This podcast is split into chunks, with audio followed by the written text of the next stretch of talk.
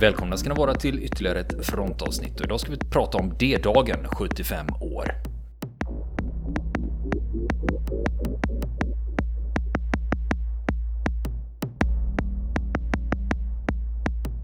Och nu ska vi fortsätta prata med Niklas Kristoffersson om D-dagen 75 år. Mm. Men idag den 6 juni, om man då är intresserad av sådana här saker. Eh, jag vet när vi pratade sist så, eh, om D-dagen så kom du med några filmtips. Mm. Och eh, utöver de vi redan har nämnt som folk känner till. Vi har ju Saving Private Ryan och så har vi Band of Brothers. Och, Naturligtvis längsta dagen. Och så den längsta dagen då också som länge fick vara standard. Ja, sen, alltså det, sen, sen är det ju... Eh, no, det finns ett antal. Om man går in på uh, International... Nej. Internet Movie Database. Tack, internet, inte international. Eh, och sen googlar du D-Day. Eh, så ser du ju att det finns ett antal filmer som har någon referens till D-dagen. Eh, de gjorde ju då en, en engelsk film, svartvit, från 70-talet som heter just eh, Operation Overlord. För, men det, som sagt, storyn handlar mycket mer om, om, relationer mellan människor snarare än själva det är ingen krigshistorisk film om jag uttrycker mig så, även om den har vissa delar i detta. Eh, den här klassiska Big Red One, jag tror vi nämnde när vi pratade sist. Ja, Lee Marvin och eh, Mark Hamill. Mark Hamill, precis. Eh, som, som där, där en del eh, är, är, eh, är i det. Eh, sen har jag för mig att, att det ryktas om lite andra, att det ska göras en film om, om just Big Red One igen. Det har pratats om Eh, eller till och med det har arbetats med en film om just Operation Deadstick, alltså anfallet vid bron. Pegasus, det är ett filmbolag som har jobbat med det något år. Och sen det som gör mig mest intressant, och jag hoppas verkligen det blir av, det är att man skulle ha gjort en planerat göra en film om slaget vid Lafayette, eh, precis eh, nedanför Saint Mary Glees. Eh, ett, ett, helt fantastiskt litet stycke ur, ur historien om det dagen. Som jag också hoppas på väldigt mycket när det väl kommer. Men sammanfattningsvis, det är meningen Ryan, det är längsta dagen och det är Band of Brothers. Det är det som är kvalitet, om man nu vill titta på det. Mm. Och jag är ändå förvånad över att man inte har utnyttjat och slå, alltså slå, man har ju försökt att slå mynt av det här, i, bara så man har D-dagen som kontext. Men att man inte satsar på flera kvalitet produktioner. ja, och liksom ja. faktiskt lägger lite resurser och faktiskt gör något vettigt. För det finns ju så många historier att berätta. Ja, och precis. Och de är avgränsade. Eh, oftast. Du kan ta en del av detta utan att behöva berätta om hela, hela invasionen. Eh, det som Eddie Izzard, eh, min favoritkomiker, sa när, när, med anledning av eh, Rädda meningen Ryan att Ja, ja, ni jänkade, ni, ni tror att det var bara ni som anföll. Vi, hallå, Gold, Juno, Sword, hallå, hallå, vi var också med. Eh, och det är klart att det går ju oftast inte att göra en film om hela, Eh, hela skeendet. Det gjorde man ju med längsta dagen på ett sätt. Eh, men som du säger, det finns ju massor med både människoöden och, och intressanta eh, militärhistoriska mm. skeenden för, från den här dagen. Och det är det som gör den lite unik om jag ska vara riktigt uppriktig. Och det är därför jag är så intresserad av själva dagen. Den 7 juni som sagt, ja då börjar det bli krig igen. Då, då ser det helt plötsligt kontexten helt annorlunda ut för mig. Mm. Vi har ju även den sydkoreanska filmen My Way. Ja, men det, ja, ja, men det, ja, du menar, ja, det är den, men det nämner jag i min podd också. Uh, du menar han koreanen som blir tillfångatagen och sen ja. till slut blir, utan, ovanför Utah Beach, ja. Vad, inte Ambrose, vad heter han? Uh, Beaver, Anthony Beaver, tack. Då börjar han, inleder han ju med den här storyn också. Om den här koreanen. Han är korean, blir uh, in, intvingad då i den japanska armén eftersom japanerna eh, har ju då intagit Korea. Sen strider han mot ryssarna eh, 37 och blir tillfångatagen av ryssarna. Och sen blir han intvingad i den ryska eller sovjetiska armén. Och sen kommer han då till västfronten, så att säga, ryska västfronten. Och sen blir han tillfångatagen av den tyska och blir inpressad i den tyska armén. Och sen till slut blir han då tillfångatagen av amerikanerna ovanför Jutastranden. Ja, och där finns det ju några Normandie-scener från... Ja, det kanske det finns. Ja, i slutet gör det ju det. Eh, när, av invasionen. Då. Ja, ja. Så det skildras från det tyska hållet. Jo, just det. Just det. Mm. Nej, så det är inte ovanligt att man försöker trycka in det. Nej. En sak som tyvärr, tyvärr ska jag säga, som, som skapar lite problem. Och det är ju det att fransmännen är väldigt, väldigt restriktiva med att film, spela in filmer i Normandie. Eh, man, man tillåter i praktiken inte det. Vilket gör att du är tvungen att finna andra inspelningsplatser. Eh, det är det som gör längsta dagen lite unik, för den är ju verkligen inspelad på on location som man säger. Då. Stämmer inte helt, men, men många platser är ju då on location. Eh, men eh, man tillåter det helt enkelt inte det. Så till och med Menige Ryan, alltså Rädda Menige Ryan, den är ju inspelad på Irland. För att man skulle hitta då platser som ser ungefär likadana ut. Eh, här skulle jag nästan kunna tipsa någon svensk eh, filantrop eller, eller investerare för att eh, hela det här området söder om Helsingborg ända ner till, till Malmö, det är ju fullt av eh, tyska eh, bunkrar som byggdes efter ritningarna i stort sett från, från Atlantvallen. Eh, och höjderna bakom eh, strandlinjen, där jag är uppväxt i, nedanför Glumslöv i Landskrona, ja, du skulle nästan kunna se, tro att det ser ut som Normandie om man ska vara riktigt uppriktig. Så det hade varit bra plats att spela in på. Man behöver några reenactors och så. Ja, men. och CGI. Och så. Man klarar det. Det är ju tyvärr så att eh, ibland så är det ju en del filmprojekt som genomförs på exakt det viset. Att man har en kamera och några reenactors ja. och sen är det CGI. Ja. ja. Och så blir ju resultatet därefter också. Det blir inte bra. Eh, ta, ta, eh, häromåret kom ju Dunkirk, som du vet. Eh, Christopher ju, Nolans. Ja. Mm. Eh, och det är ju lite roligt eftersom han är ju känd för att använda datatekniken ordentligt i Batman och allt vad det nu har varit han har haft. Men i det här fallet så gjorde han ju lite grann tvärtom, vilket också varit en kritik mot den filmen. Att eh, det var ju till exempel väldigt, väldigt få soldater i filmen på de här stränderna som väntade på evakueringen. Eh, I själva verket var det tvärtom. Man hade mycket väl kunnat placera det med hjälp av datatekniken. Alltså, för det var ju fullt av människor på den här stranden. Men i filmen så är det väldigt, väldigt få. Eh, så han har gjort tvärtom för att få fram de här sidostoriesen som är, som är i den här filmen. Så att, men vilket gör ju fortfarande själva filmen helt fantastisk i mitt, mina ögon. Och ger ju ändå en, en oerhörd nära bild av hur, hur jävligt det var vid den platsen med den tiden. Då, helt enkelt. Men eh, ja, filmer, sådär. Tv-serier, ah, sådär. Böcker, finns massor. Och det, det, är det jag vill rekommendera istället. Det är, ta, eh, läs några bra böcker om, om D-dagen. Åk gärna och besök, men inte kanske just den, runt den 6 juni. Det är min rekommendation om man vill uppleva, och känna och se. Mm. Kommer du att genomföra några ytterligare resor? Ja. Eh, Där du är reseledare? Alltså. Ja, det är inte, inga, just nu ingen, ingen plan med det. Eh, det beror lite grann på att, att livet tar sina olika eh, utvecklingar. Eh, eh jag eh, har ett fantastiskt intressant jobb som tar väldigt mycket tid och min familj tar väldigt mycket tid också.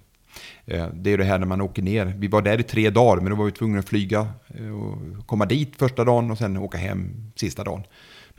Och det, det, är klart att det tar en vecka varje gång man ska åka ner dit och vara där ett antal dagar. Så just nu är inga sådana planer, men eh, bara det här i min, mitt nya värv så är det många jag inte lärde känna innan som har visat sig vara väldigt intresserade av D-dagen. Så att kan hända jag arrangerar en motorcykel eh, D-dagsturné eh, nästa år. Eh, men då får man ju ha A-kort och få köra motorcykel. Men då drar vi med båge runt om och tittar på platserna. Något för dig?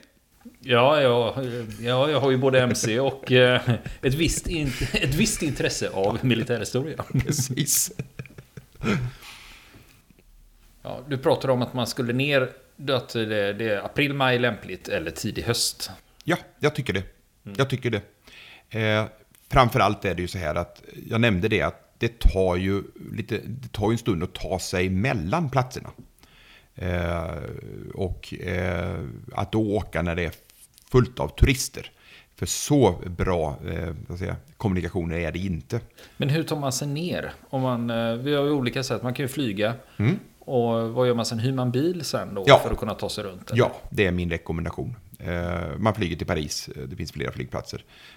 Och sen, sen åker man ut dit. Ett alternativ är ju naturligtvis att, att ta tåget ut. Det, det går ju utmärkta förbindelser till Cannes, som är ju en stor stad, det är ju en miljonstad.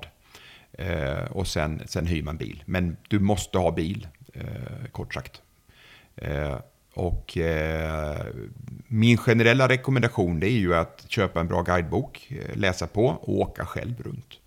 För väldigt många av de här lokala guiderna, det är ofta när jag liksom har, har gått förbi dem och lyssnat med ett halvt öra, då är det väldigt schablonartade beskrivningar, alltså kortfattade för att snabbt kunna titta på, på saker. Eh, och då blir det inte sådär på djupet, utan ta tiden eh, och, och besök eh, planera för att besöka de platserna som man, absolut ska göra och gärna våga åka ner och titta på hur det ser ut på till exempel Goldstranden. Det är inga turister som kommer dit nästan.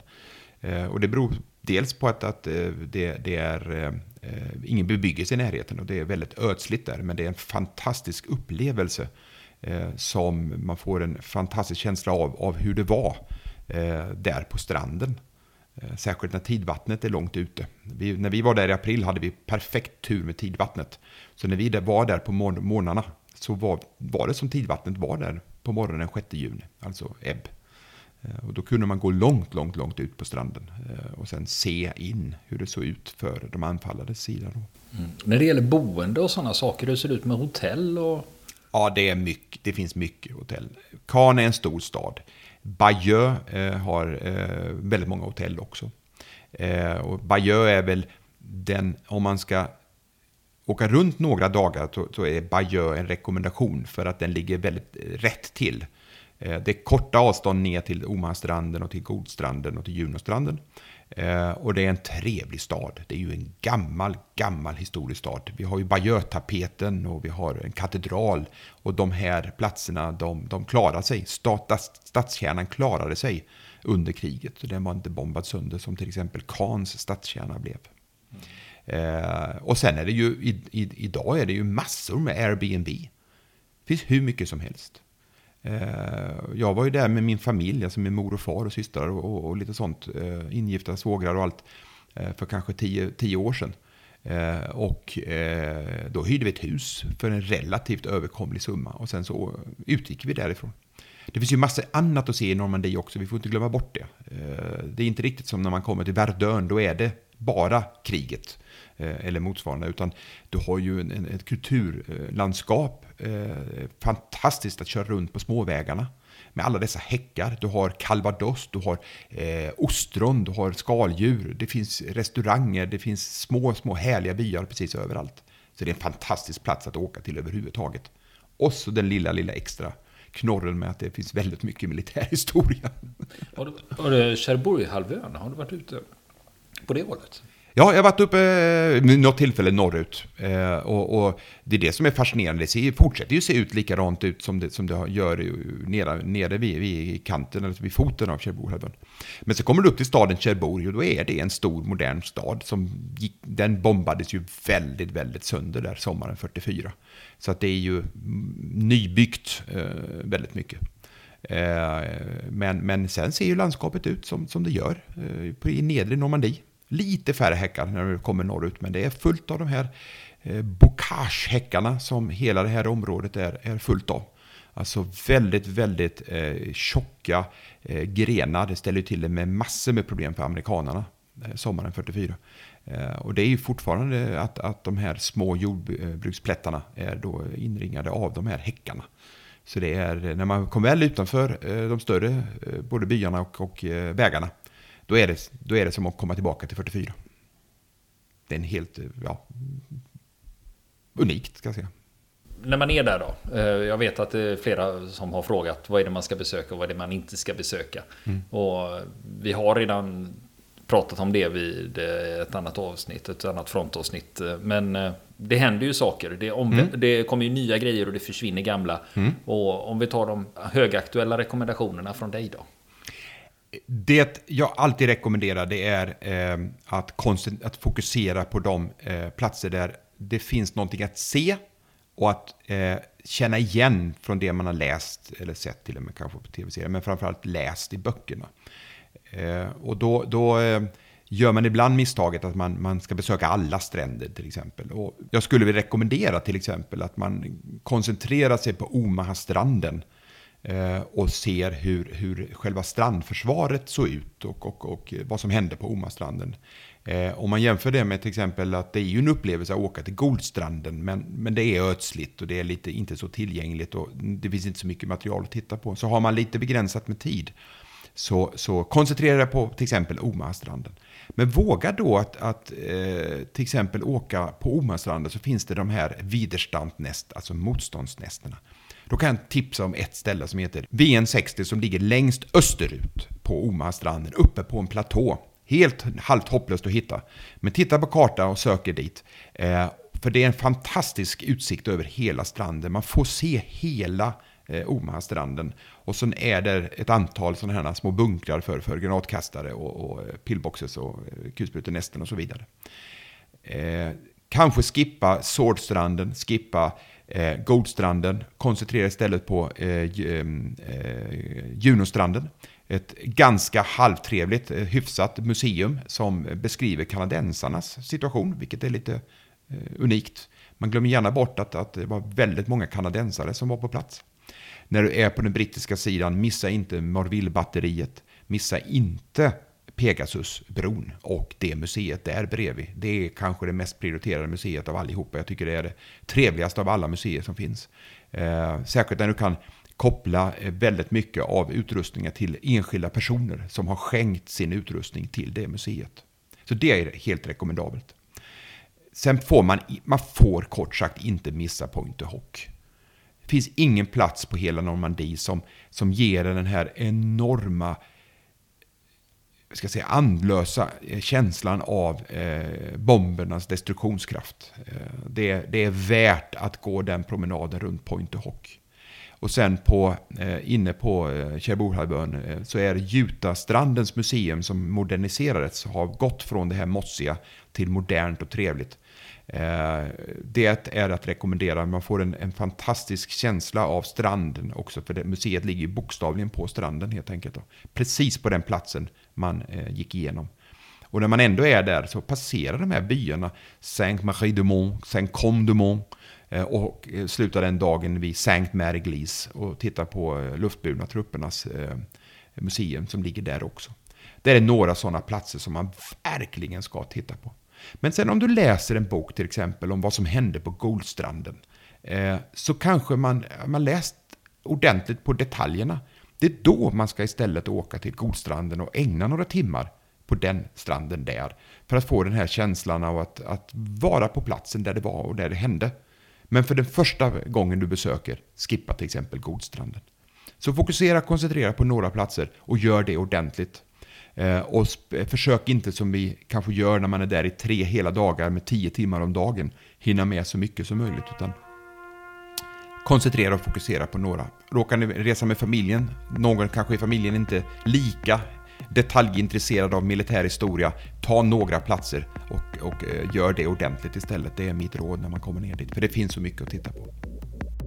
Vill ni komma i kontakt med oss så kan ni göra det via vår Facebook-sida som heter Fronten. Det är inga problem för er att leta er fram där. Eller också så mejlar ni på vår mejladress och det är frontenpodcast.gmail.com.